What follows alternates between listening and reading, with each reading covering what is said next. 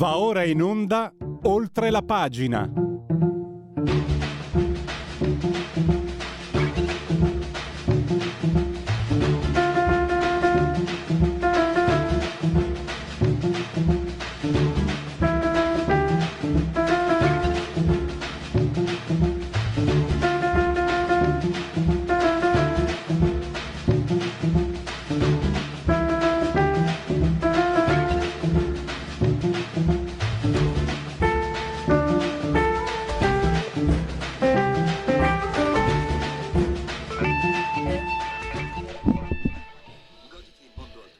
Applausi arriveranno Radio Libertà oltre la pagina in simultanea quando sono scoccate le 10.40 ecco gli applausi. Dai gli applausi del venerdì per la splendida sigla Yuno Miyake Bossa Nova nipponica. Dicevo, insieme al grande dottor Federico Borsari, assiso sulla tolda di comando saldamente a regia tecnica, entrambi sospesi a 143 metri sopra il livello del mare, temperature impossibili interne, 26 gradi centigradi sopra lo zero, esterna invece scendiamo a 13,6, 71% l'umidità, 1013 eh, millibar la pressione, l'abbraccio come sempre forte forte forte forte signora Carmela, Clotilde e Angela che ci seguono ma ci seguiscono anche, come lo dice anche la sintassi, oltre che loro stesse, dal televisore elettrodomestico più amato, perché questa è una radiovisione, chi se buona Radio Libertà, campa oltre cent'anni, meditate gente, meditate, il canale 252 del televisivo terrestre. Potete continuare comunque a farvi cullare dall'agito suono digitale della Radio DAB e poi ancora naturalmente con l'applicazione iOS Android, seguirci ovunque voi siate eh, con smartphone, iPhone, iPad, mini iPad, Alexa, accendi Radio Libertà, passaparola, ve ne saremo riconoscenti, tablet, mini tablet, Fire TV, e Smart TV e poi il uh, Twitch i social di ultima generazione, la pagina Facebook, YouTube e l'ottimo e abbondante sito radiolibertà.net. Tra pochissimo andiamo a parlare di quando tutto cominciò, il vaso di Pandora si, si chiuse il 9 aprile del 2003, vent'anni fa, quando gli Stati Uniti invasero l'Iraq. Poi parleremo di quello che sta succedendo in Francia, Francesco Anfossi che lancia anche un dubbio. In Francia c'è eh, il semipresidenzialismo, ma Macron fa quel fatto che vuole e ha usato un articolo della Costituzione per imporre il, l'aumento dell'età pensionabile. Insomma, siamo dalle parti dell'autocrazia, parliamone. E poi c'è, oggi c'è parola di scrittore, ma ho, piacere, ho il piacere di salutare il ritorno ai nostri microfoni di Lorenzo Del Boca, giornalista, storico, saggista, sull'ultimo numero di Panorama che in edicola fino a mercoledì, lo trovate anche naturalmente online, una bella, eh, interessantissima ricostruzione di quello che accade in Iraq uh, vent'anni fa. Bentornato e grazie per essere qui con noi Lorenzo. Grazie a te di avermi invitato e un saluto a tutti i radioascoltatori. Allora, io la sintetizzo, no? cioè, lo faccio anche per, per lavoro. Se volevano stare sulle balle a mezzo mondo, il 9 aprile del 2003 gli americani hanno fatto la scelta più giusta per lo, per, in questo senso. Eh, io ci sto ridendo, però è successo di tutto, è scoppiato tutto, poi è inaspr- si è inasprito ancora il fondamentalismo, insomma tante cose da dire eh, e le lascio dire a te a beneficio dei nostri ascoltatori. Ma intanto voglio dire, è molto riassuntiva la tua definizione, però è perfettamente azzeccata perché il mondo quando ha visto la statua di Saddam Hussein trascinata per terra da quei due trattori eh, che, che, che, che, la storpiavano dal piedestallo pensavano che la democrazia in realtà avesse conquistato almeno uno spicchio di, di Oriente e invece eh, sono riusciti a pestare un nido di vipere che erano rimaste assopite fino a quel momento e che da quel momento in avanti hanno cominciato a muoversi all'impazzata. Questo un, un po' per il carattere degli americani che si va perpetuando a mia memoria almeno dalla prima guerra mondiale.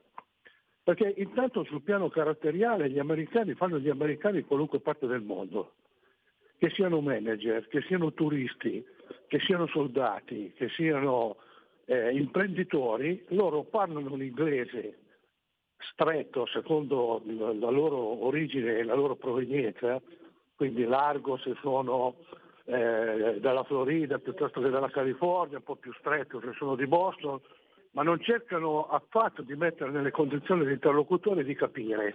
L'interlocutore si deve arrangiare.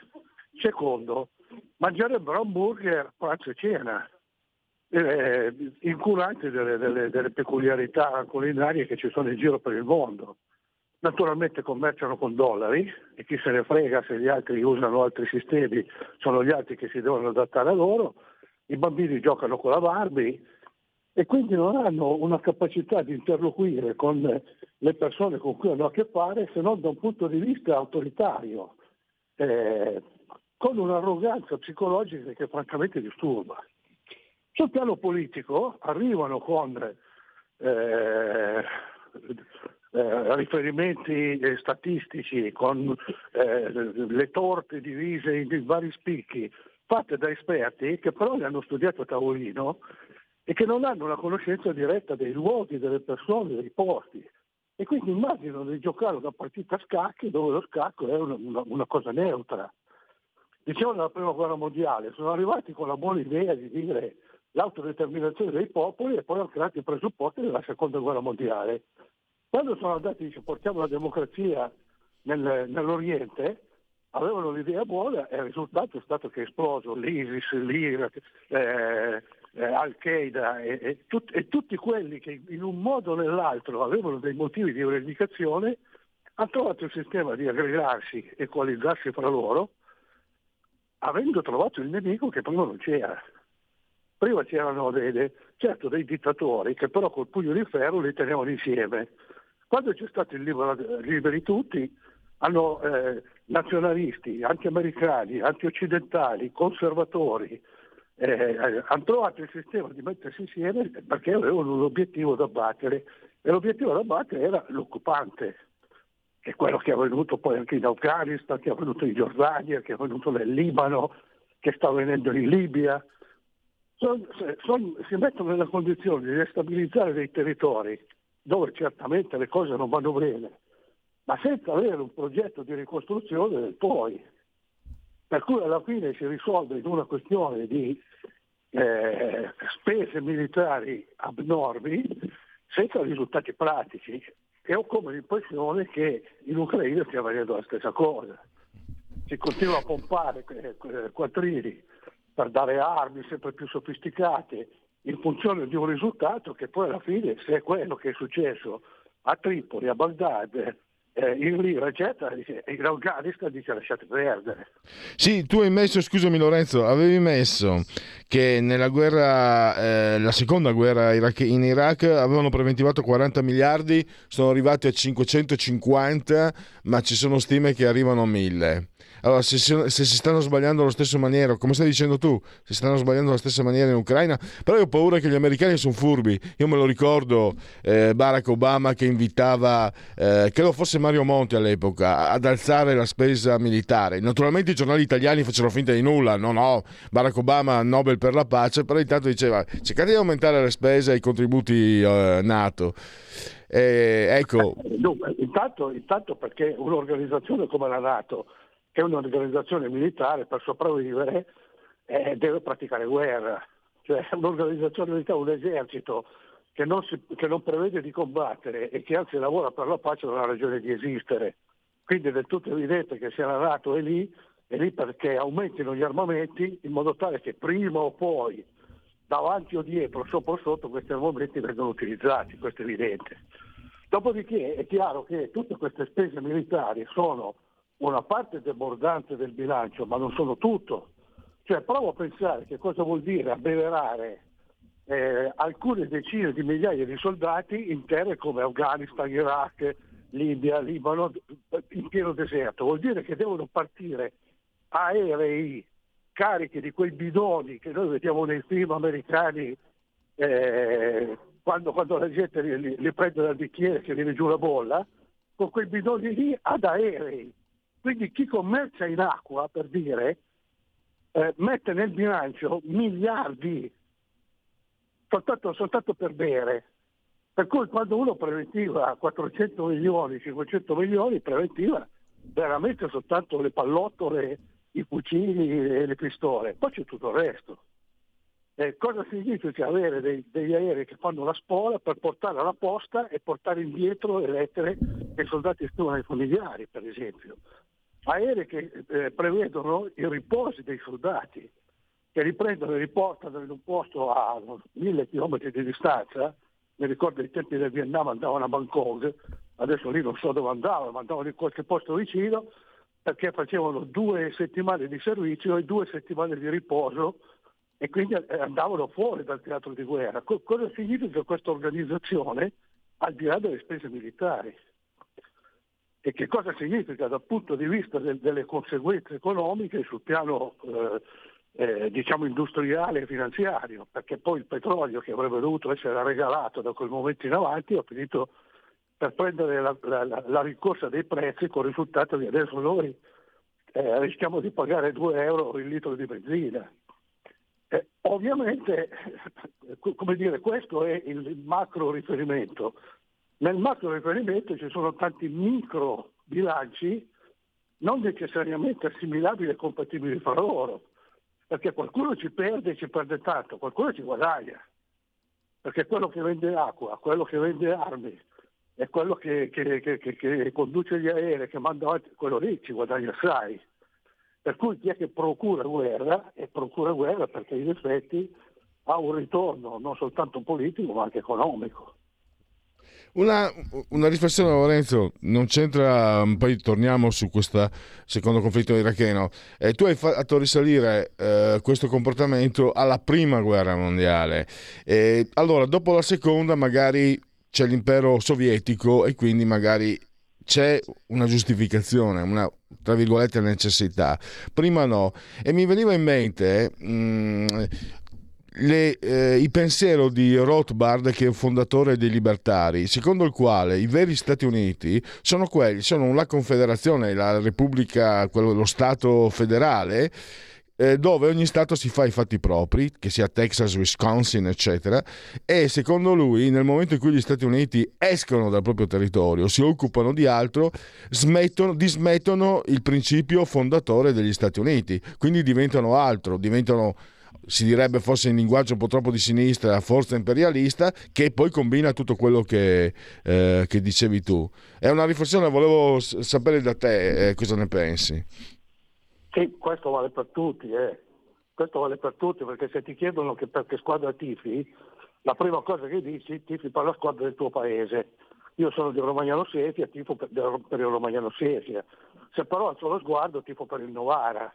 Se alzo lo sguardo ancora di più tifo per l'Inter, tifo per la nazionale e se mi chiedono dove sono, nel Wisconsin, gli dico sono europeo perché l'Italia magari non sanno nemmeno dove è. E questo è un atteggiamento un po', un po', di tutti, cioè più sei nel piccolo e più il tuo orizzonte è limitato alla, alla gestione eh, diciamo a vista d'occhio. Più ti alzi e più ti allarghi e più ti allontani, è chiaro che la prospettiva diventa più ampia. E quindi quando un americano esce dal Wisconsin, se viene in Europa a combattere, combatte come americano, non come, come, come cittadino del Wisconsin. E quindi vede degli elementi eh, come dire, centralizzati, mentre prima li vedeva eh, federali, eh, autonomisti, parcellizzati, eh. locali. E riprendiamo uh, quello che accade vent'anni fa, che poi ha avuto ripercussioni, tutti gli, quegli errori hanno avuto ripercussioni di diverso tipo e tutte una peggiore dell'altra, insomma, no? anche quell'esplosione di, di, di, di attentati, lo jihadismo eh, gli attentati islamici in mezza Europa? Ma sì, dunque, intanto la guerra del Golfo è divisa in due, eh, in due capitoli molto diversi fra loro. Allora, il primo, quando l'Iraq invade il Kuwait, commette una infrazione madornale dal punto di vista della disciplina internazionale, per cui francamente era difficile non intervenire. E infatti c'è una solidarietà veramente planetaria. Eh, si schierano tutti i paesi arabi e i paesi arabi accettano persino l'aiuto di Israele, che non deve essere formalmente nella coalizione, ma che evidentemente ne fa parte in modo, come dire, un po' surrettizio, un po' più a distanza. La, perché eh, l'invasione del, del, del Kuwait doveva essere in qualche modo ripristinata. La seconda eh, ondata invece è invece molto più, eh, come dire, discussa e discutibile, perché si erano resi conto che Saddam Hussein, che fino all'invasione dell'Iraq era stato un alleato tutto sommato affidabile, passando sopra le brutalità e le tirannie dei quali era protagonista, ma delle quali agli americani non gli interessava niente, eh, si sono resi conto che non era poi più così affidabile perché incominciava a creare delle condizioni eh, di antagonismo che agli americani non andavano bene più. Se prima avevano il grande rifornitore di petrolio e l'alleato che piegava la testa tutte le volte che gli americani chiedevano qualcosa, dall'invasione del Kuwait avevano capito che Saddam Hussein si riteneva così forte proprio per i motivi che consigliavano gli americani di trattarlo bene cioè perché aveva le riserve di petrolio e perché era politicamente accettato dagli Stati Uniti, si rendono conto gli Stati Uniti che alzando lui la testa non è poi più così affidabile. E quando gli americani capiscono che uno non è affidabile, lo fanno fuori. Eh, guarda il Cile, mettono Pinochet in Cile, quando Pinochet eh, non funziona più lo abbandonano al suo destino. E, e, e lì lo stesso, però avevano bisogno, come dire, della causa scatenante e ti ricorderai che ci sono state settimane e mesi in cui si andavano cercando le prove dell'iniziativa mm. irachena di costruire una bomba atomica. E, e, all'ultimo momento sono arrivati a dire che la prova c'era ed era la, pistola, la famosa frase della pistola fumante, cioè la prova provata del fatto che gli iracheni si stavano armando, si stavano armando pesantemente che questa, eh, questo armarsi pesantemente era pericolosamente dannoso per gli Stati Uniti d'America, ma in generale per il mondo occidentale, per cui gli Stati Uniti cercano collaborazioni dal resto del mondo.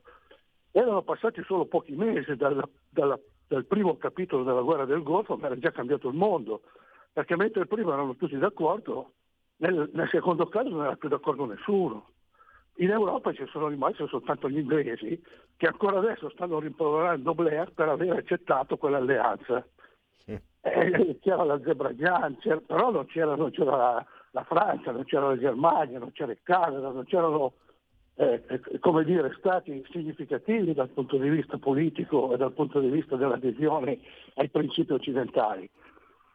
Fanno questa guerra che è praticamente tutto sulla schiena degli americani perché gli altri mandano contingenti polacchi, mandano mille uomini, eh, gli ungheresi mi pare mandano mille uomini anche loro, cioè una, una, presenza più simbolica che reale. Sì, infatti tu hai riportato l'89% delle forze sono statunitensi di questa... Eh, il, resto, il resto dell'11%, al di là del fatto di essere minimale dal punto di vista numerico quantitativo, erano messi in posizione di retroguardia perché non erano nelle condizioni di combattere in prima linea. Per cui tutte queste persone facevano, si occupavano della logistica, eh, per parcheggiare i camion, per, per, per cucinare eh, la mensa, per mettersi in mensa, cioè per posizioni molto defilate. E quindi è sulla schiena degli americani che si prendono l'onere della guerra e in qualche modo anche la responsabilità della guerra. Per cui quando eh, la, la, la, grande rivolta, all'inizio c'è naturalmente la speranza che la scopa nuova abbia scopato via tutte le brutture e abbia lasciato soltanto il terreno pulito. In realtà ha portato via alcune brutture e ne ha portate altre. E allora tutti quelli che erano lì nelle condizioni di sperare da un lato nel cambiamento o di lamentarsi che il cambiamento fosse avvenuto, cioè tutti quelli che avevano una posizione di potere ma più ancora quelle che avevano posizioni di semipotere, cioè che, che si muovevano nelle retrovie, non proprio i governatori degli stati, non proprio i capi dell'esercito, eh, que- quelli che avevano posizioni più defilate, però eh, significative dal punto di vista del potere, che chiaramente avendolo perso non avevano dei motivi di risentimento verso coloro che l'avevano perso. Coloro che avrebbero dovuto guadagnarci dalla conquista del potere si sono trovati con un potere che non era potere perché avevano territori distrutti, un eh, sostrato sociale eh, sfrangiato dal punto di vista della compattezza e un'economia che era stata distrutta dalla guerra.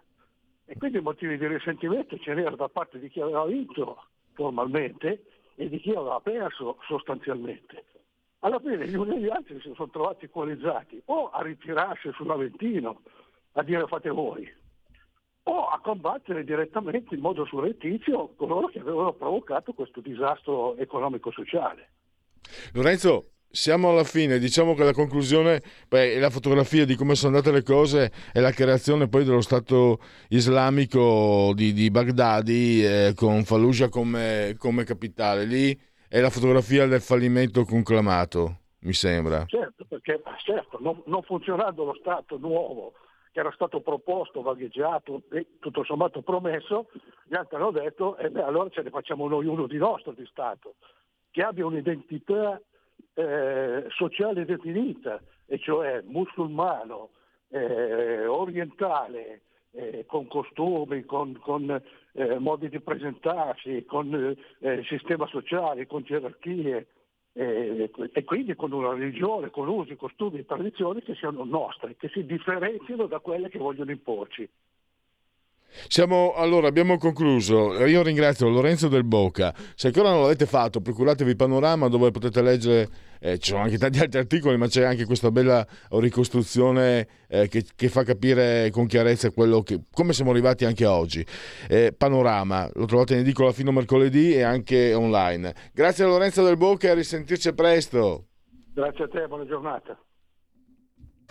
Un nuovo modo per sostenere la tua radio. Visita radiolibertà.net. Ti basta un clic e potrai versare il tuo contributo volontario direttamente online. Potrai donare con ogni tipo di carta di credito, anche prepagata. Ti aspettiamo online su radiolibertà.net. Sostieni la tua radio con il tuo contributo volontario. Radio Libertà. La tua radio. Diamo voce alla nostra gente.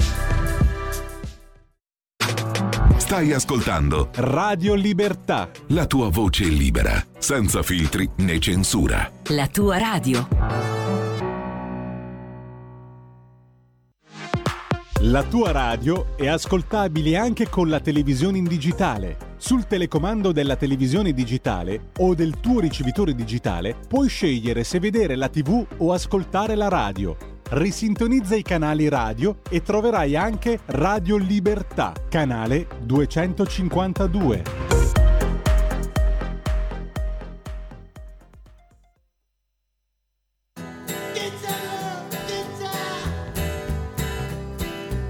J'ai comme envie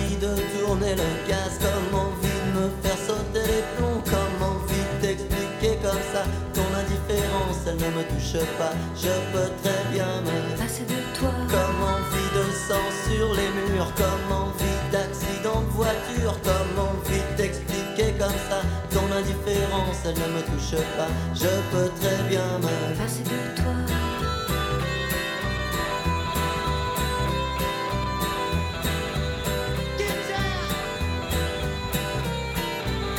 J'ai comme envie de n'importe quoi, comme envie de crever ton chat, comme envie de tout casser chez toi, comme envie d'expliquer comme ça, je peux très bien me passer de toi. J'ai comme envie d'une fin torride, comme on n'en voit qu'au cinéma. J'ai comme envie que ce soit terrible et que ça se passe juste en bas de chez toi. Je peux très bien me passer de toi.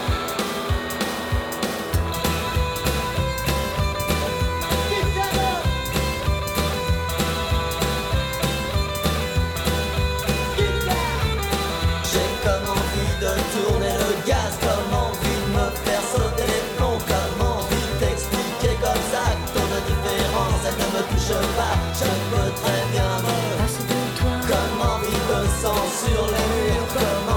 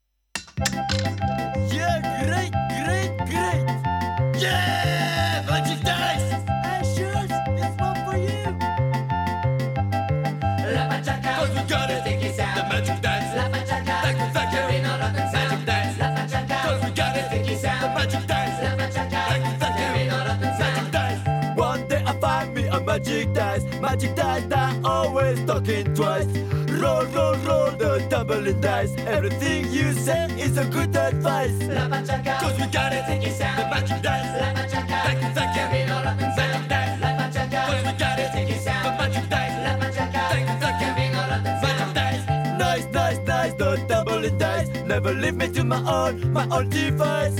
You never, ever, ever, ever told me lies. Nice, nice, nice, the tumbling dice. La machaca, Cause we got it, Take it sound. the magic dice. La machaca,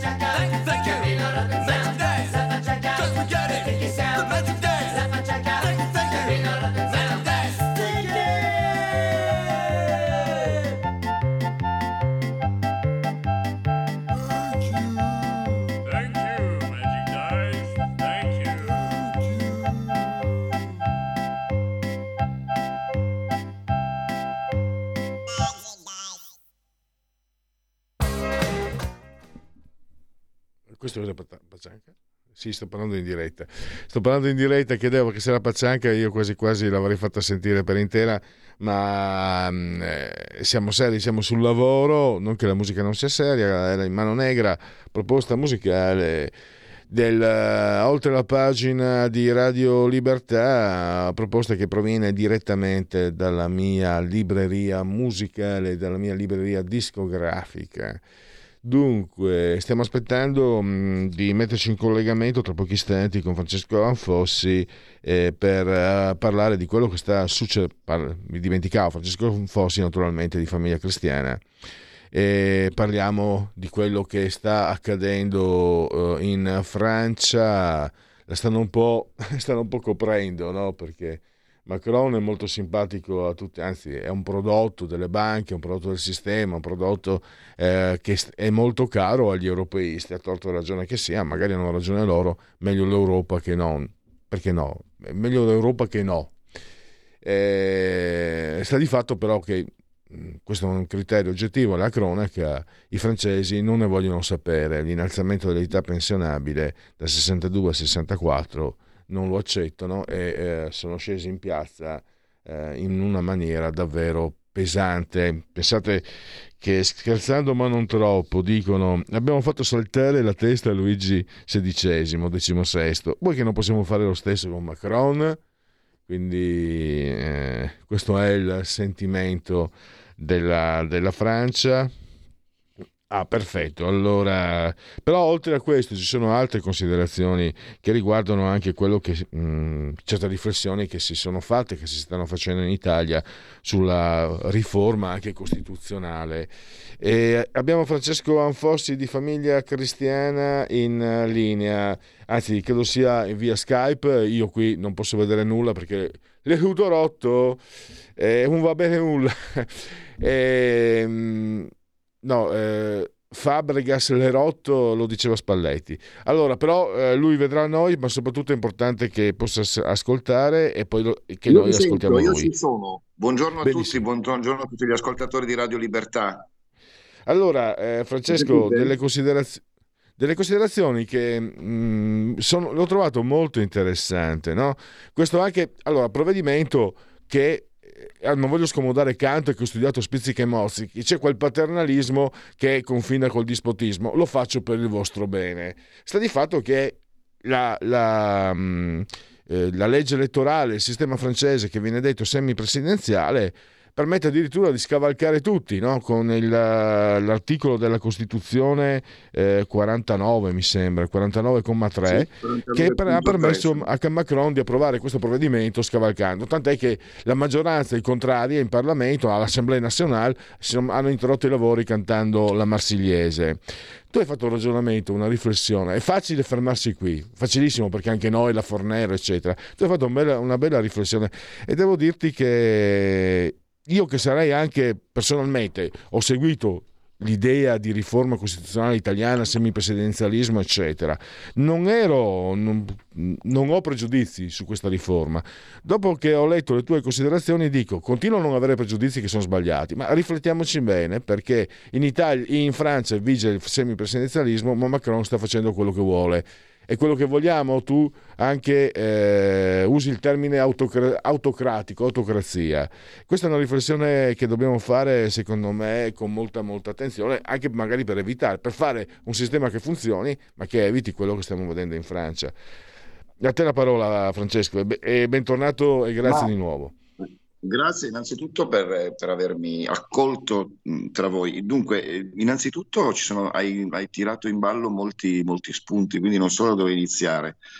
Eh, stiamo parlando della Francia. Allora, la Francia è, in, eh, è in- è in- nella Quinta Repubblica, no? La- il- dopo, dopo la crisi dell'Algeria c'è stata la Quinta Repubblica. De Gaulle, per evitare, siccome c'erano questi parlamenti che continuamente, questi- le- le- l'Assemblea nazionale e il Senato continuamente prevaricavano sul governo, ha fatto una riforma che praticamente è molto accentratrice, in cui i poteri del Presidente della Repubblica sono molto forti, non sono come quelli nostri in cui Mattarella ha un ruolo di sostanziale guardiano della, della della Costituzione, scusate.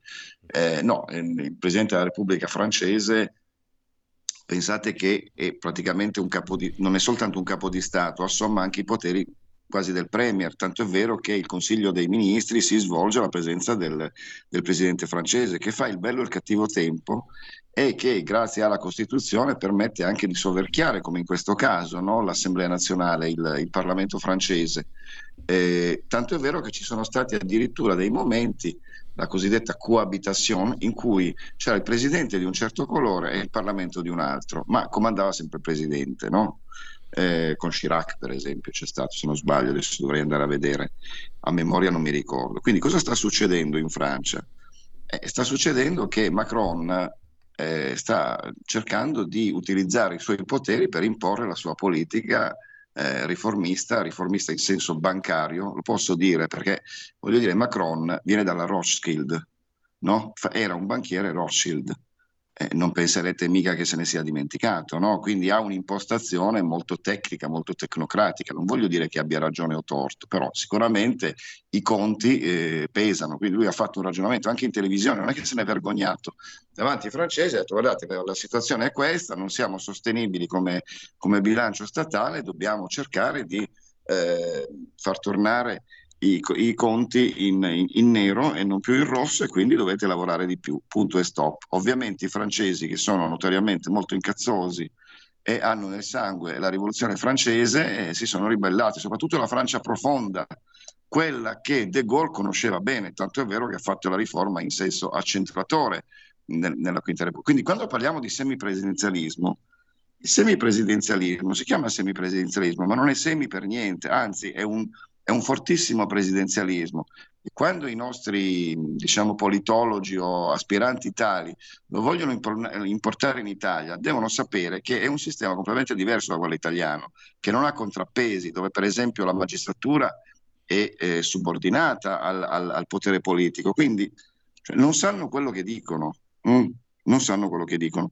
Per tornare alla Francia, è vero che i francesi hanno la rivoluzione nel, nel, nel, nel sangue, no? sono dei, dei, dei, come si può dire, dei rivoluzionari, ce l'hanno nel DNA, però è anche vero che la Francia ha avuto anche Napoleone Bonaparte, ha avuto Napoleone I, ha avuto Napoleone III, il re borghese che ha fatto addirittura il colpo di Stato, no? Quindi cioè, c'è anche una tentazione autocratica nella, nella, nella Francia, ci, ci sono questi due estremi e il pendolo della storia oscilla continuamente tra la rivoluzione e l'imperialismo. Mm. Quindi in questo momento c'è uno scontro tra Macron, che evidentemente adesso se vogliamo mh, dar seguito a, alle suggestioni diciamo, giornalistiche e storiche, è diciamo, l'erede di Napoleone III e invece i francesi che vogliono, non dico di ghigliottinarlo, ma vogliono, vogliono rifare la rivoluzione, vogliono fare la comune, no? vogliono fare quello che hanno fatto con, con Luigi XVI, come ricordavi tu, con Luigi XVI. Eh, insomma, c'è una protesta molto forte di cui tra l'altro gli scrittori francesi eh, parlano spesso. Eh, Welbeck, che è lo scrittore più famoso di Francia in questo momento, vivente, che apprezziamo anche noi in Italia, con Serotonina le ha raccontate queste cose, capito? Quindi non, eh, è un popolo che, che, che si ribella. Dobbiamo imparare qualcosa dai francesi, sicuramente non la violenza eh? perché in questo momento c'è anche la violenza che dipende da quelle fasce arrabbiate delle banlieue, no? delle, delle banlieue delle città, delle banlieue parigine, do- do- che vivono in, in condizioni di segregazione quasi no? sociale, quindi dove, dove non ha funzionato l'integrazione, eccetera, eccetera. Insomma, questo non dobbiamo impararlo, forse dovremmo imparare un po' di più però a manifestare civilmente e pacificamente quando i diritti vengono compromessi. Che voglio dire, portare di due anni l'età pensionabile non è una cosa da nulla, eh, vuol dire lavorare di più. Pensate a chi fa dei lavori pesanti, no? Ehm, deve lavorare Francesco, per chi? scu- scusami, una tua riflessione adesso, perché dobbiamo guardare queste cose anche dalla prospettiva italiana. Allora ti, ti voglio condividere, eh, a me piace curiosare in giro anche sui social, insomma mi capita un social eh, dove sono andati avanti 30-40 interventi, Facebook, gentaccia eh, per carità, ma sono eh, anche loro rappresentativi. Guarda la Francia, loro sì che agiscono, gli italiani invece sono- parlavano come era un ex leghisti, parlavano come se, se loro non fossero italiani. Gli italiani invece sono pecoroni, guarda, nessuno fa nulla, cioè sono andati avanti per mezza giornata a dire che in Italia nessuno fa nulla senza rendersi conto, evidentemente non hanno senso del ridicolo, senza rendersi conto che loro stavano facendo la stessa cosa, cioè nulla. Ma ecco, voglio dire questo, eh, gli italiani e i francesi sono diversi, molto diversi. Io preferisco i francesi, ma è una scelta mia personale, ma anche da, da- da parte di sangue, da parte di madre. Però c'è questo punto qua, che l'italiano, secondo me, non scende in piazza, non è solo una questione di violenza, è una questione anche di astuzia, di corporativismo. Gli italiani sono furbi, io li ho visti all'opera, protestano, protestano, protestano, poi sono lì che ti dicono quanto offri. E questo però è pericoloso quando, quando si tratta di un insieme, quando si arriva a un insieme. Ed ecco che diventa doppiamente forse pericoloso l'idea che si possa realizzare in Italia un sistema come quello francese. È un- una riflessione anche un po' così ex abrupto che mi è, che mi è il venuta. Volevo un tuo parere. Secondo me non è applicabile a quello italiano perché quello italiano è un gioiellino fatto dai nostri padri costituenti che eh, tutto sommato, nonostante le torsioni sociali che ci sono state in questi, in questi 75 anni, ha funzionato, continua a funzionare, ha degli anticorpi favolosi che mantengono la democrazia, il ruolo del capo dello Stato è a fisarmonica, come si suol dire, a volte è un notaio, a volte è un taglianastri, a volte invece incide anche pesantemente quando sono in gioco i valori della democrazia. Quindi io non, non passerei al sistema cosiddetto semipresidenziale alla francese con un potere enorme al capo dello Stato che secondo me in Italia non, non- non- ci sta, non è, non è concepibile. Non dimentichiamo la magistratura, il Consiglio il, scusate, il- l'organo di autogoverno della magistratura, CSM, è un- uno del- delle, delle istituzioni eh, più ammirate all'estero, cioè ce l'invidia il mondo per, per come congegna. Poi ovviamente va fatto un tagliando, fa tutto quello che vogliamo, eccetera, eccetera. Ci sono stati, eh, sapete, in questi anni ci sono stati dei grossi problemi, eccetera, eccetera. Però ehm, non passerei a quello francese, nonostante io come te sia un grande ammiratore di questa nazione, di questo, e, insomma, io mi, No, mi eh, piacerebbe devo dire, moltissimo essere francese. Francesco, devo, devo dirlo. vacanza, Francesco, mi piace, scusami, scusami, devo dirlo.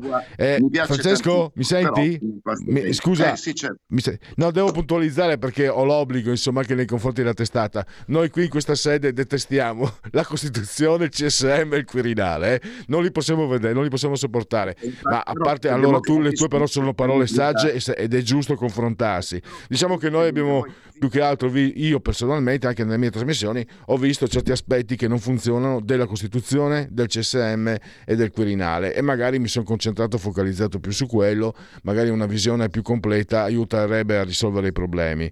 Però ci tenevo perché sennò facevo la figura del No, no, fesso. non, volevo farti, non volevo farti licenziare, siccome siete Radio Libertà. No, no, sono io che la penso. No, no, Francesco, Francesco, scusami, scusami, sono io che la penso così. Prima che poi la Lega mi venga dietro, va bene così, ma sono io che penso così sul Quirinale, sul, sul, sul certo, no, CSM no, però- e sulla Costituzione. La Costituzione l'ho anche studiata e sinceramente la No. trovo malfatta, la trovo obliqua, la trovo, la trovo eh, tras- opaca di, di interpretazione. Sinceramente, la Repubblica è È più fondata sul lavoro. Cosa mi sta a significare? Cosa mi significa?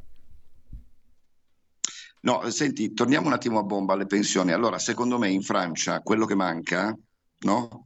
E che Mm. invece c'è in Italia è la, la volontà di mediazione, perché è evidente che i francesi da questa storia ne escono con un compromesso politico, no?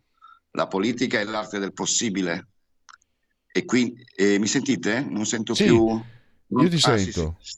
No, Mi allora, senti? eh, secondo me l'errore di Macron è di andare dritto come un treno sulla sua strada, probabilmente su sollecitazione di quei poteri forti che l'hanno portato all'Eliseo, eh? giusto per essere chiari, che hanno finanziato la sua campagna elettorale. Eh, tenete conto che il sistema francese, il sistema elettorale francese fa sì che un presidente è eletto sostanzialmente con il 20% dei voti dei francesi. Quindi ci- bisogna anche tener conto di questo, no? Perché vanno in piazza e gridano contro Macron? Eh, perché 4 su 5 non lo hanno votato, eh? Capito? Perché il sistema delle alleanze, il doppio turno, eccetera, permette sostanzialmente che gli elettori eh, di Macron diretti siano, mi pare, il 12%, qualcosa del genere. Quindi è una minoranza, però legittimata ovviamente costituzionalmente, perché c'è, c'è stata una, un- ci sono state le elezioni e il sistema vuole questo.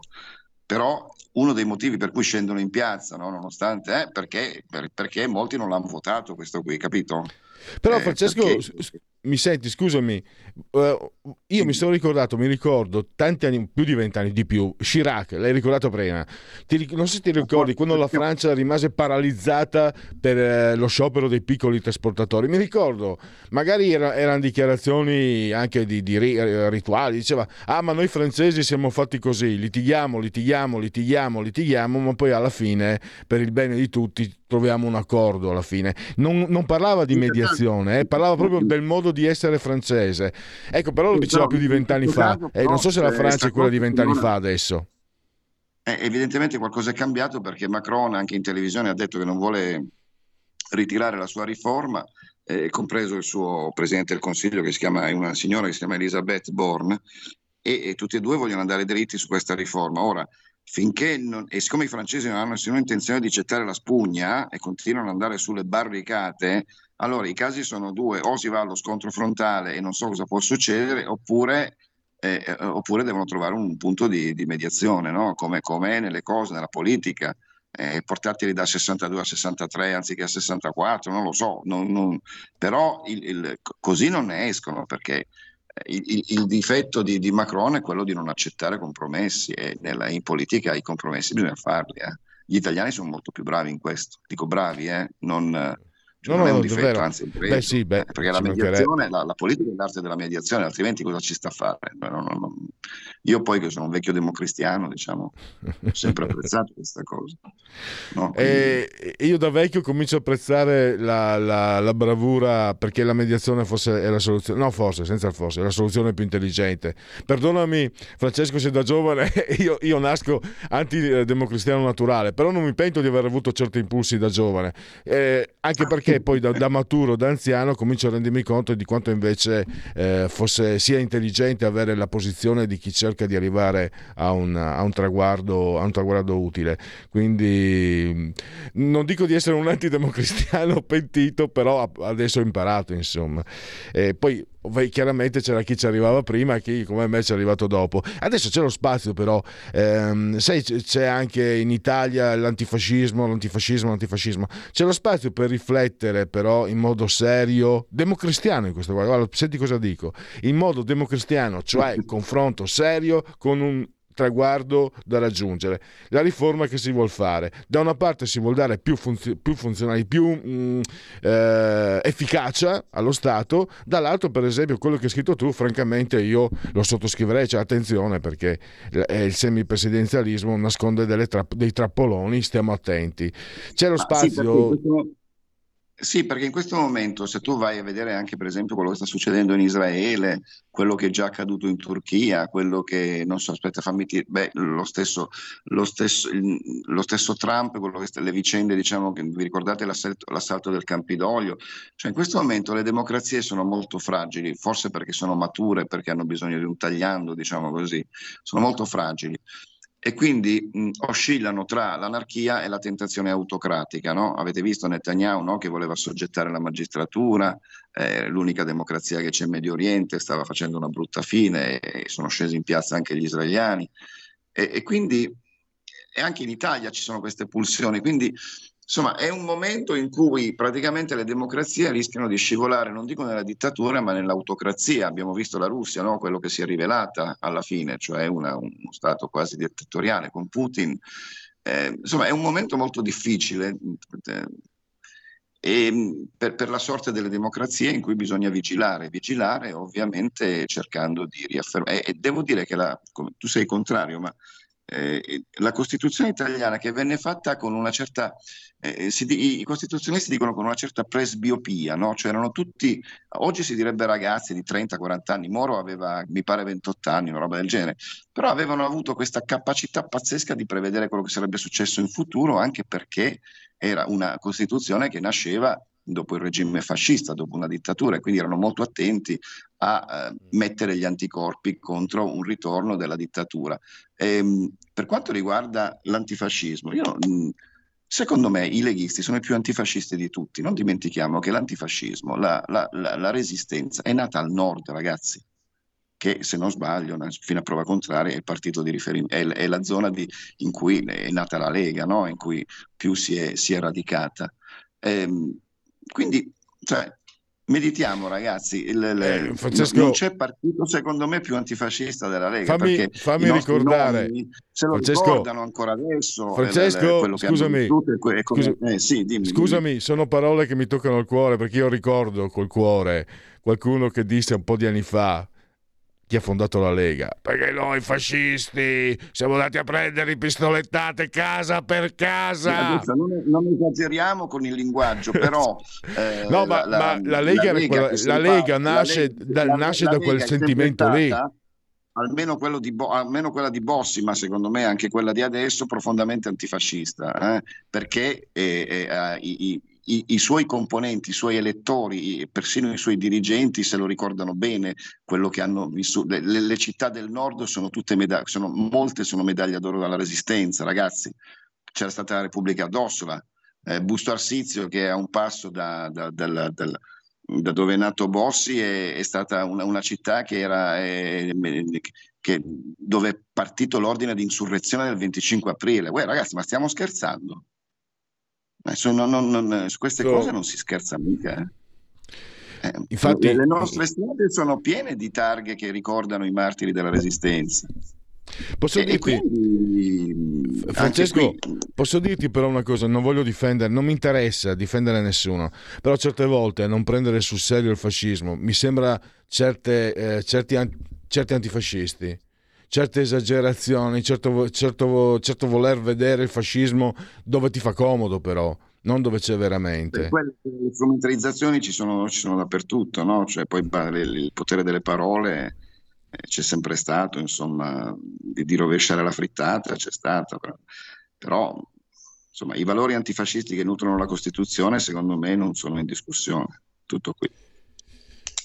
Beh, lasciamelo dire allora, io ho detto, io, sono io non amo i dogmi, quindi ho detto sono critico nei confronti della Costituzione, ma continuo a studiare per cercare di capire meglio. Eh, e in questo caso quello che hai detto concordo, cioè su quello, quelli sì. Eh, non- io ripeto, certe volte ci io per primo mi faccio provocare da chi... eh, eh, perché...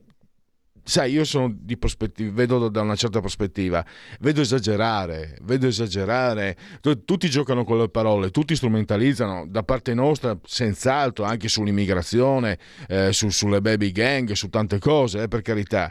Ma eh, sinceramente, siccome questa cosa la vedo da- dall'epoca pre-politica mia personale e dagli anni 80, agli anni 90, quando, quando dopo, forse sono diventato leghista anche perché vedevo questi atteggiamenti ehm, strumentali, ipocriti, questo antifascismo che non aveva senso, che non, che non, eh, che non era, che non era un sentimento reale. Ecco per quello ecco, che, che ti, ti- che ti dico che sì, quello che dice la Costituzione sull'antifascismo è sacrosanto, forse dovrebbero pensarci però anche certi antifascisti di comodo. Beh, ma eh, mi pare che sia stato Pasolini, no? A parlare del fascismo e dell'antifascismo, o sbaglio? Cioè il fatto Beh, che spesso, beh, beh, già adesso noi che abbiamo un'età, no? Eh, ne- quando c'erano le assemblee del 68, no? Quando uno la pensava diversamente come te, gli dai il fascista, no? O sbaglio? Sì, sì, sì, Adesso sì. gli dai del comunista, ma è la stessa cosa. cioè, è ovviamente una strumentalizzazione del termine antifascista, ma però non dobbiamo dimenticare quei valori che appunto hanno nutrito la nostra Costituzione, per la quale sono morte tanta gente per- per- perché noi, ecco, io e te, potessimo parlare liberamente in questo momento in radio. eh. Assolutamente. è un valore fondante della nostra Costituzione. Dobbiamo, sme- eh, dobbiamo chiudere però, dobbiamo smettere di parlare perché altrimenti eh, il dottor Federico Borsari, assiso sul telecomando regia Sì, ma non è tecnica, mi toglie il saluto. politica, Dobbiamo chiudere. per altri motivi. Ciao Un Francesco. a tutti gli ascoltatori di Radio Libertà. Grazie a Francesco Anfossi di Famiglia Cristiana, è stato un piacere e time out. Stai ascoltando Radio Libertà. la tua voce libera, senza filtri né censura. La tua radio.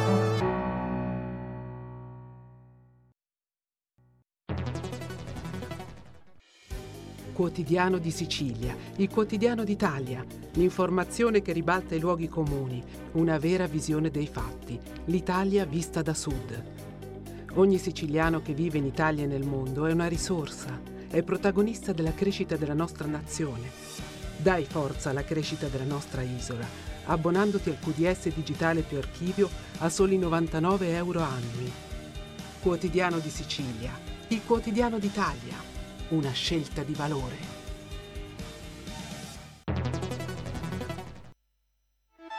Stai ascoltando Radio Libertà, la tua voce libera, senza filtri né censure, la tua radio.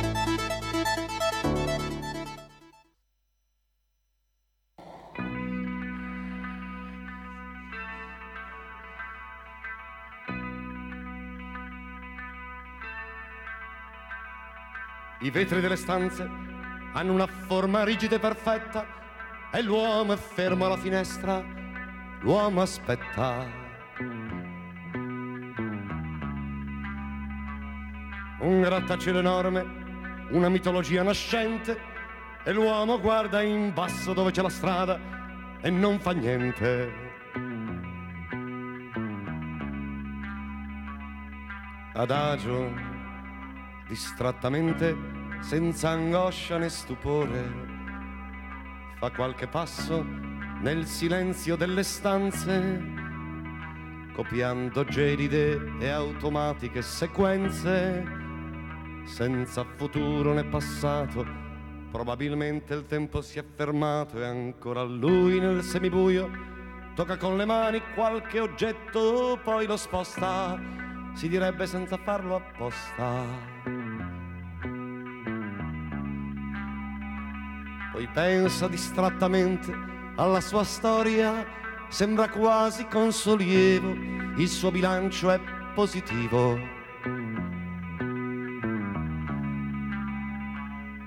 Un uomo che nella vita ha sempre usato la ragione, con la certezza di aver fatto tutto bene.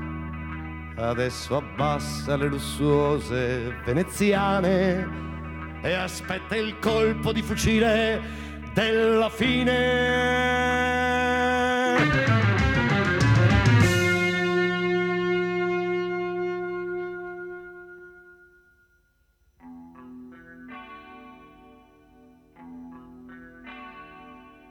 Ma forse commettiamo un grosso errore quando si pensa che quell'uomo aspetta solo di morire.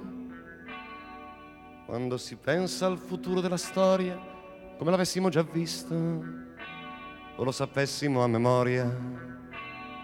Quando si pensa a uno sviluppo inarrestabile perfetto come fosse Dio, e lo confesso, ci ho pensato anch'io, piagnucolando per come aveva già ridotto quel poco che restava ancora del soggetto.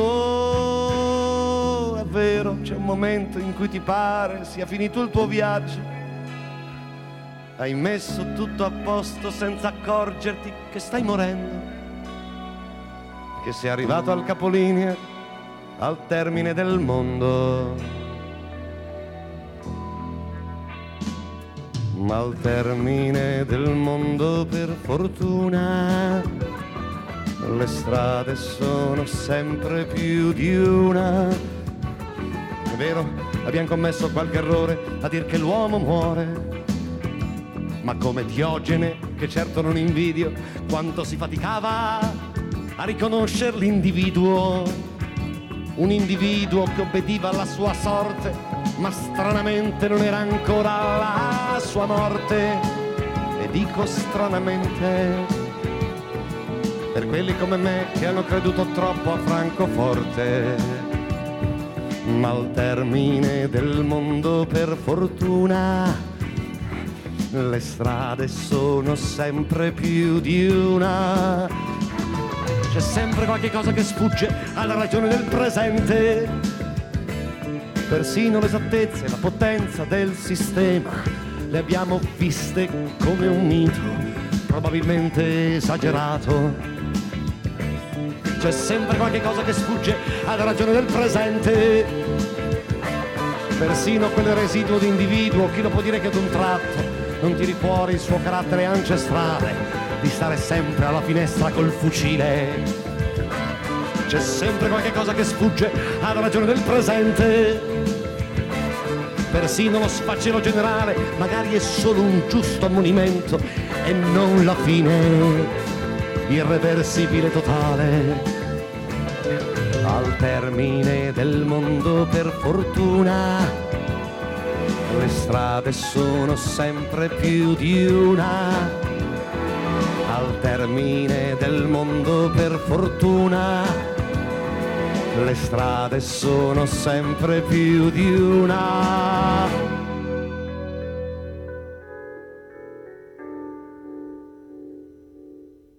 Prima di ammazzare un uomo ce ne vuole. Mettiamoci ogni giorno alla finestra col fucile.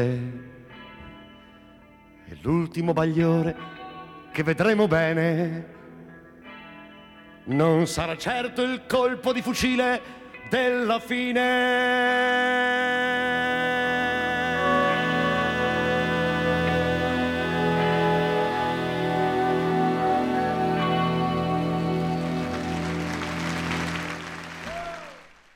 Allora, Chiara già di per sé è un nome a me molto molto caro e ho il piacere di ospitare il ritorno di Chiara Forlani per parola di scrittore, la rubrica che si avvale dell'imprescindibile collaborazione di Patrizia Gallini di Ardescia Comunicazione.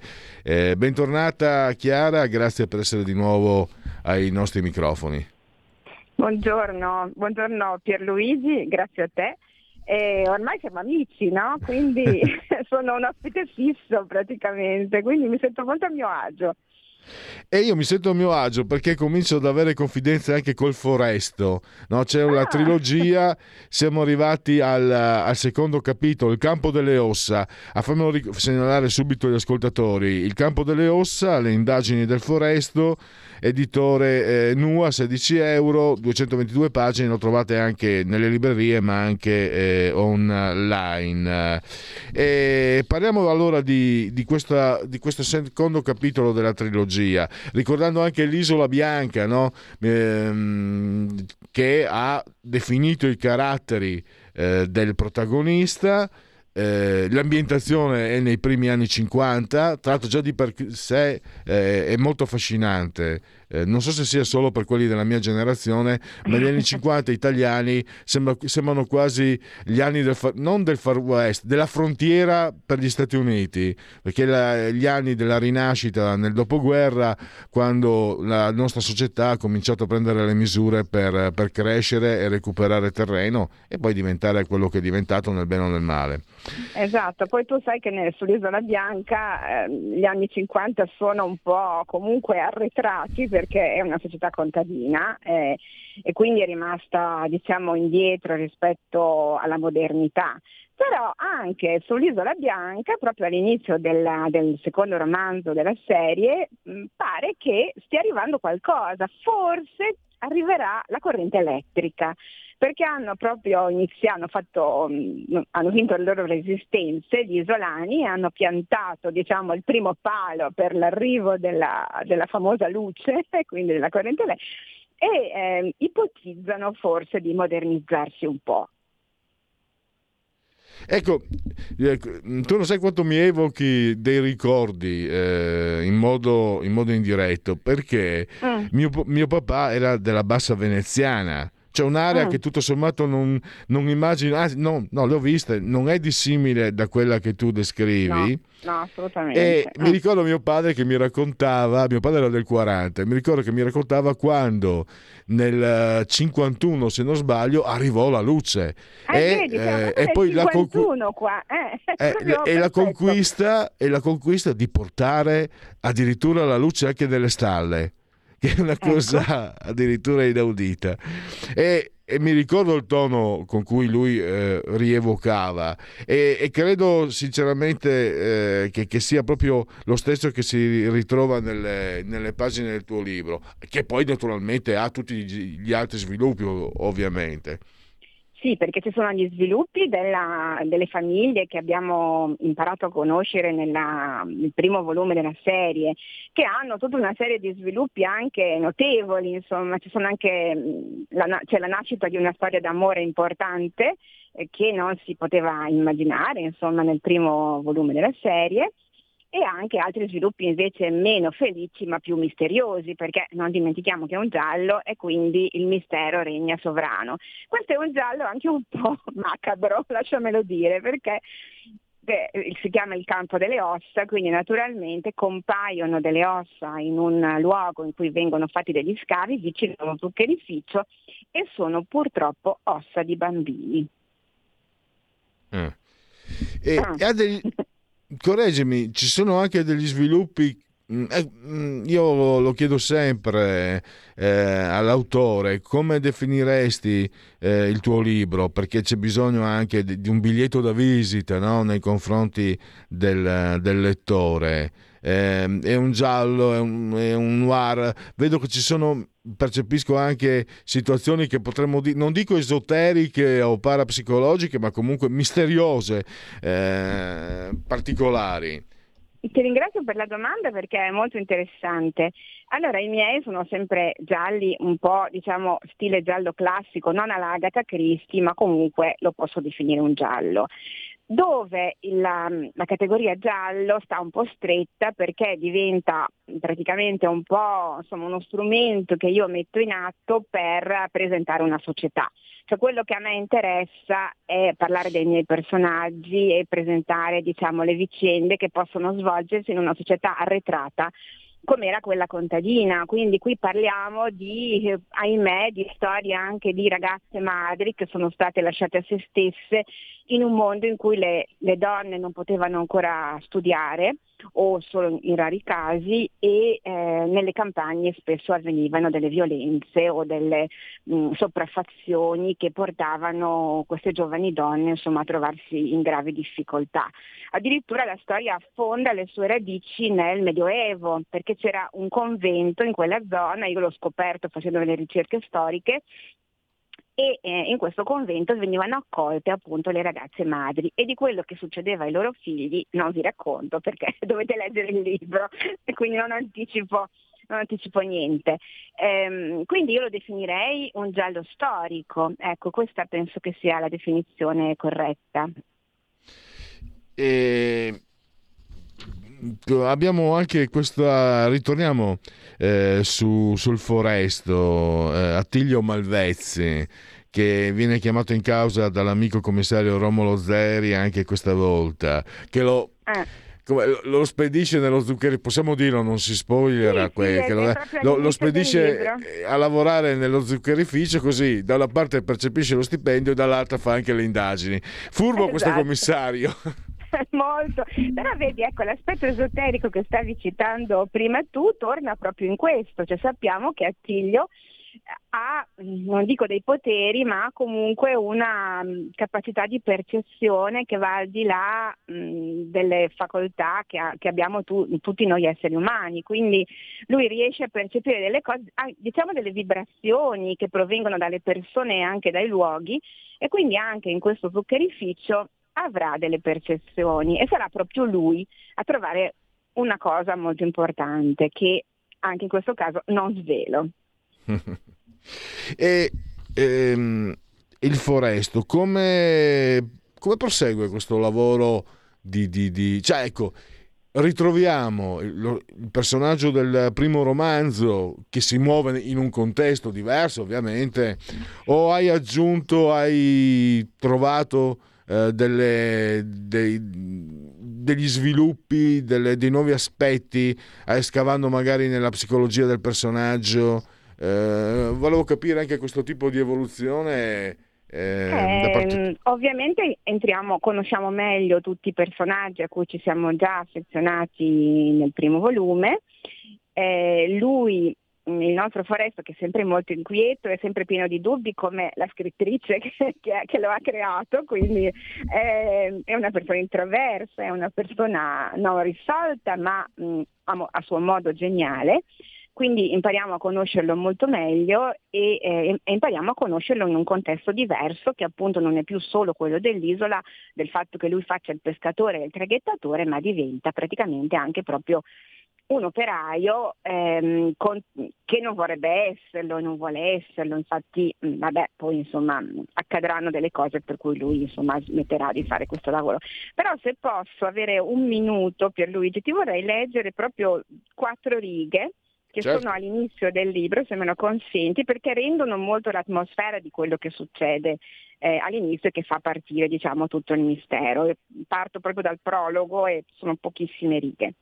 A quel punto l'operatore li vide, ossicini bianchi che spuntavano dappertutto. Si chinò, guardò da vicino. La terra era punteggiata dal candore di quei resti, un impasto macabro che si stendeva come un sudario sul cuore di tutti i presenti. Le ossa sembravano appartenere a dei bambini. L'uomo prese in mano un minuscolo cranio, quasi trasparente, così piccolo da poter provenire solo da un neonato, o peggio, da un feto. Scosse la testa con rabbia, si inginocchiò per posare a terra quella cosa miserevole e farsi il segno della croce. Sollevò gli occhi al cielo e invocò Dio. Si rialzò con fatica, mostrando di avere sulle spalle tutto il dolore del mondo. Volevo leggerlo per dare un'idea anche della qualità della scrittura che io cerco sempre di curare molto. Assolutamente. E infatti mh, il- anche il tuo mh, primo capitolo no, eh, di questa trilogia ha ricevuto anche riconoscimenti e premi importanti. Hai sentito un po' il peso, mh, mag- perché dopo aver eh, avuto l'attenzione, oltre a vendere, eh, cioè vendere brutto e prosaico, oltre ad aver No, no. suscitato la- la- l'attenzione dei lettori, e, e e penso che sia il piacere maggiore, hai anche ricevuto attenzione da parte di, di- di- di premi letterari. e è stato come ti ha, ti ha un po' come dire Eh, ma sono eh, ancora un po' spaventata Pierluigi, devo dire la verità, anche perché dopo il primo che è stato un successo, un piccolo successo, ma mi ha dato molta soddisfazione, eh, pubblicare questo è un mettersi alla prova. Al momento non so, il libro esce oggi, e oggi è proprio il giorno ufficiale di uscita, quindi la nostra intervista cade proprio nel giorno fondamentale, però il libro oggi esce in tutte le librerie sia fisiche che online, quindi io non ho ancora il feedback dei miei lettori, tremo perché dentro da di me. Vedi Chiara, eh, ti faccio questa domanda anche perché in linea di massima, eh, in linea, linea tendenziale, eh, questa rubrica però di scrittore, eh, ringrazio sempre Patrizia Gallini di Ardèche Comunicazione, ospita eh, mh, scrittori che hanno successo e che vendono. La maggior parte sono eh, scrittori, diciamo, che eh, fanno altro nella vita e scrivono per, eh, per il proprio per- mh, seriamente, ma per il proprio interesse, cioè per il proprio piacere per certi aspetti, e poi trovando riscontro è viva, bellissimo. Ma in un certo senso eh, è un'attività eh, anche abbastanza mh, mh, senza, diciamo, il peso di di chi, deve, di, chi de- di chi deve vendere, di chi deve avere successo a tutti i costi, di chi deve riuscire perché è atteso. Poi abbiamo ogni- qualcuno invece più diciamo di, di, eh, lungo corso e che è ormai professionista e quindi manda con sicurezza. Tu sei da questo punto di vista, se non la prima, mi, mi sembra di sì, sei quella che sta entrando in uno step successivo a quello di essere, perdonami se sbaglio, di essere una scrittrice che scrive per, eh, mh, facendo altro nella vita, no? E al- poi ovviamente è bellissimo no? che, eh, che- che i libri vendano e che le persone ti leggano, ma tu dopo i premi, dopo questo riconoscimento, mi sembri come, come dire una, una- una giovane promessa del calcio che a un certo punto eh, viene, viene- viene chiamata squ- nella squadra professionista e questa è la, è la prima partita con la squadra professionista. Io me lo auguro e, e mi auguro, mh, cioè, il successo mh, c'è, vedo mh, già oggi c'è un'esplosione di, di- di commenti, di post, eh, di, di- tutto di più, quindi mi auguro di poter, eh, che tu abbia ragione, cioè, che io stia passando alla fase successiva, quella diciamo della, della scrittura professionale. Quello anche che io mi auguro sempre, ti dirò che domani va in scena la prima storia filmata tratta da un mio racconto, in questo caso non da un romanzo, è ehm, di poter un giorno mh, vedere le mie storie anche nel mondo del cinema o delle serie televisive. Io, al di là del fatto che le ho scritte io, continuo a ritenere che siano molto ma molto adatte. Quindi potrebbe essere anche quello un passaggio successivo. Io me lo auguro e lo auguro ai miei personaggi. Beh, sicuramente eh, il Foresto ha una caratterizzazione che mh, mh, non sono un esperto, ma mi permetto di dire che sicuramente eh, capta molto, la- molto l'attenzione. Già, già la scelta stessa del, del soprannome, eh, già, già secondo me hai azzeccato in pieno perché ha un bel suono, ha un suono che riesce a essere misterioso, antico, eh, seducente quasi. Eh, Grazie. Il- foresto. Poi dalle mie parti, Chiara, sai, vengo, Friuli Veneto, il foresto ha tanti suoni. Non so se qui in Lombardia, per esempio, ha la stessa, ha la stessa valenza, ma dalle mie parti il foresto può essere può, tante cose. Sicuramente un'incognita. Anche, anche dalle mie può essere sia una persona che viene da fuori, che è l'accezione più semplice, diciamo, ma è anche proprio un- una persona che ha dei sentimenti confusi, quindi è qualcuno che non si riconosce nel resto del mondo, è una persona diversa, un foresto, quindi è una persona anche un po' selvaggia. Quindi si Eh, entra in guarda- scena anche questo mito dell'uomo selvatico, dell'uomo selvaggio. Certo, dalle mie parti ti dico foresto significa anche sì, quello che dici, ma anche e soprattutto incognita, è un'incognita. Mm. Non posso dire né bene né male, non lo so, non lo so, Non lo so. è terra sconosciuta. Eh, ma guarda, Allora- è perfetto, perché lui è una grande incognita, infatti. E allora ricordo il campo delle ossa, le indagini del foresto, editore Nua, 16 euro, 222 pagine, lo trovate sia nelle librerie che online. Eh, Chiara Forlani, l'autrice, abbiamo avuto il piacere di averla qui al- ai nostri microfoni.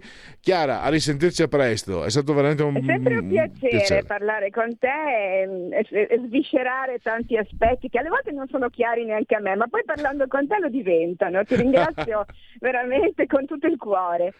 Adesso io che grazie ringrazio te. Gallini Mi- che mi- ci mette sempre in contatto. Mi hai, fatto, mi hai fatto un complimento che vale, che vale la pena davvero. Ti ringrazio davvero. A risentirci, Grazie, Chiara. Luigi, alla prossima, grazie mille. Segui la Lega è una trasmissione realizzata in convenzione con La Lega per Salvini Premier. Legaonline.it, eh, scritto legaonline.it, tante cose si possono fare da questo sito. E la rubrica Segui la Lega prima che la Lega seguisca te, lo, alla- alla- lo si dice alla Pellegrina ma anche secondo la sintassi, e naturalmente anche che la Lega prima che la Lega segua te alla Marciana. Si possono fare molte cose da su questo sito, ricordiamoci anche che domenica e lunedì si vota in Friuli Venezia Giulia, mi raccomando Massimiliano Federica vi aspetta. E poi abbiamo la possibilità di iscriversi alla Lega Salvini Premier, è molto facile, si versano 10 euro, si può fare anche tramite PayPal, PayPal, PayPal, senza nemmeno c'è la necessità che siate iscritti a PayPal, PayPal, PayPal, il codice fiscale, altri dati richiesti e quindi verrà recapitata la magione Eh, fatto salvo che di mezzo ci sia poste italiane, eh, lo sapete, eh, noi consigliamo su esperienza personale ma anche condivisa, non è che parlo solo per me, parlo per tante persone con le quali mi sono scambiato, ho scambiato infor- dati informazioni, siamo in tantissimi a dire che se c'è di mezzo poste italiane consigliamo gesti, ampi gesti eh, apotropaici sia alle femminucce che ai maschietti e anche, al, anche il resto naturalmente la tessera Lega Salvini Premier. Sembra quasi che la stessi leggendo, no. Eh, sto diventando bravo, no. È andata bene così. Eh, poi ehm, il D43, il gesto di autodeterminazione, l'atto di autodeterminazione civica, i soldi che lo Stato papperebbe lui invece li destinate dove volete voi. In questo caso noi vi diamo un consiglio per affinità politica, la Lega Salvini Premier, scrivete il 2 per 1000 nella dichiarazione dei redditi, scelta libera che non ti costa nulla, recita il claim, D di Domodossola 4 le stagioni, i moschettieri o i cavalieri dell'Apocalisse, tre il numero perfetto, le apparizioni televisive dei protagonisti della Lega, i politici quindi. Abbiamo...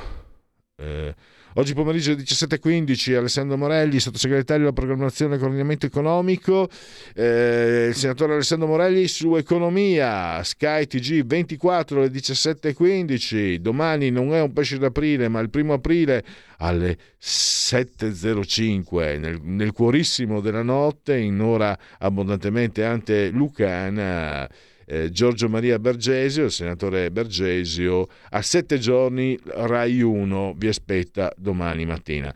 E per Segui la Lega sta su Fi. Segui la Lega è una trasmissione realizzata in convenzione con La Lega per Salvini Premier. Ce la famo, oh, ce la famo. Istituto XE, ehm, acquirente XE, allora, fratelli, è un sondaggio è un rilevamento demoscopico.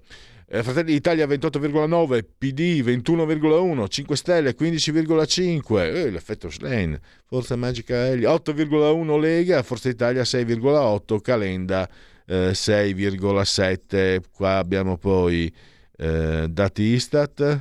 Guarda, guarda per dispetto, guarda se si aprono. Eccolo, ah, bravo. Occupati e disoccupati la stabilità, eh, dati stabili, vediamo un po'. Eh, il numero di cerca di lavoro diminuisce, meno 0,6, pari a meno 12.000 unità tra le donne, minori, eccetera. Quindi abbiamo il tasso di occupazione è salito, quindi una buona notizia. Poco, eh, siamo nei decimali 0,1, ma comunque sale al 60,8 scusa non ti ho detto che chiudevo ma tanto so che t- non serve neanche dire le cose. Al grande dottor Federico Borsari assiso sull'autatore del comando di regia tecnica sempre più saldamente. Prezzi alla produzione diminuiscono 1% su base mensile aumentano del 9,6% su base annua. Era l'11,1% eh, a gennaio. Chiudiamo e abbiamo l'ultimo Uh, questo, uh, questo, è un sondaggio EMG, Fratelli d'Italia 27, PD 18,9, 5 Stelle 16,6, la Lega 9,3, Forza Italia 8,5, Calenda 7,1. Dai che facciamo anche la sigla dei genetriaci, ricorrenze e commemorazioni. La verità è che sono cattivo, ma questo cambierà. Io cambierò. È l'ultima volta che faccio cose come questa. Metto la testa a posto, vado avanti, rigo dritto, scelgo la vita. Già adesso non vedo l'ora. Diventerò esattamente come voi. Il lavoro, la famiglia, il maxi televisore del cazzo, la lavatrice, la macchina, il CD e l'apriscatole elettrico. Buona salute, colesterolo basso, polizza vita, mutuo, prima casa, moda casual, valigie, salottoli tre pezzi, fai da te, telequiz, schifezze nella pancia, figli, a spasso nel parco, orario d'ufficio, bravo a golf, l'auto lavata, tanti maglioni, Natale in famiglia, pensione privata, esenzione fiscale, tirando avanti, lontano dai guai, in attesa del giorno in cui morirai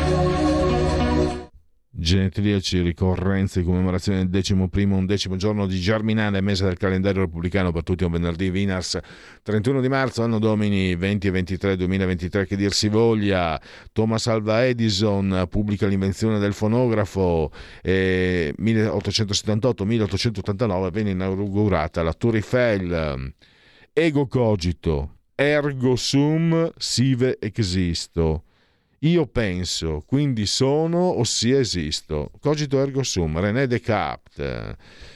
Eh, la ragione è nulla senza l'immaginazione e il dubbio è l'inizio della conoscenza. E questo lo dice Descartes, Cartesio. Poi anche qui beh, è un'opinione, io vorrei confrontarmi con i musicofili. Eh, Bach il più grande di tutti, Johann Sebastian Bach per molti. C'è- tante volte anch'io ho l'impressione che sia così. Eh, Haydn, buttalo via, buttalo via Haydn. Tina Pica eh, e poi Concetta. Eh, siamo nel cinema all'italiana. Tullio De Mauro, un insigne eh, linguista, è stato anche ministro se non sbaglio. Premio Nobel nel 1994 80 lo, l'isontino Carlo Rubbia, un gigante amatissimo. Amiche non amichen, semplici conoscenti. Bonvi, Stumtruppen, Franco Fortunato Gilberto Augusto Bonvicini. Christopher Walken, il cacciatore. Basterebbe, ma dopo c'è anche tanto altro. Tre nomination, un Oscar. Al Gore, che ha vinto eh, un Nobel per la pace e un Oscar per un documentario sull'ambientalista, solo che si sbagliò.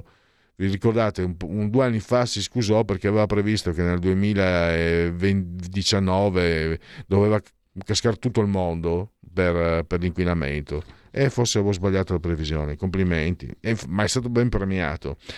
Agna Maria Sanchez, Lorenzo 19.9 sa di cosa parlo, sto parlando di Vanessa Del Rio. E non dico altro. Anna Finocchiaro mh, da Modica, Ragusa, è stata due volte ministro per il PD, Evan McGregor che è il protagonista proprio di Trainspotting che è la cui sigla musicale tratta la sigla di questo Genetriaci. Grazie davvero a Federico, dottor Borsari, saldamente sotto il comando di regia tecnica, ho superato un minuto, chiedo scusa ai tecnici e chiedo invece grazie, anzi rendo grazie a voi per aver scelto anche oggi Radio Libertà.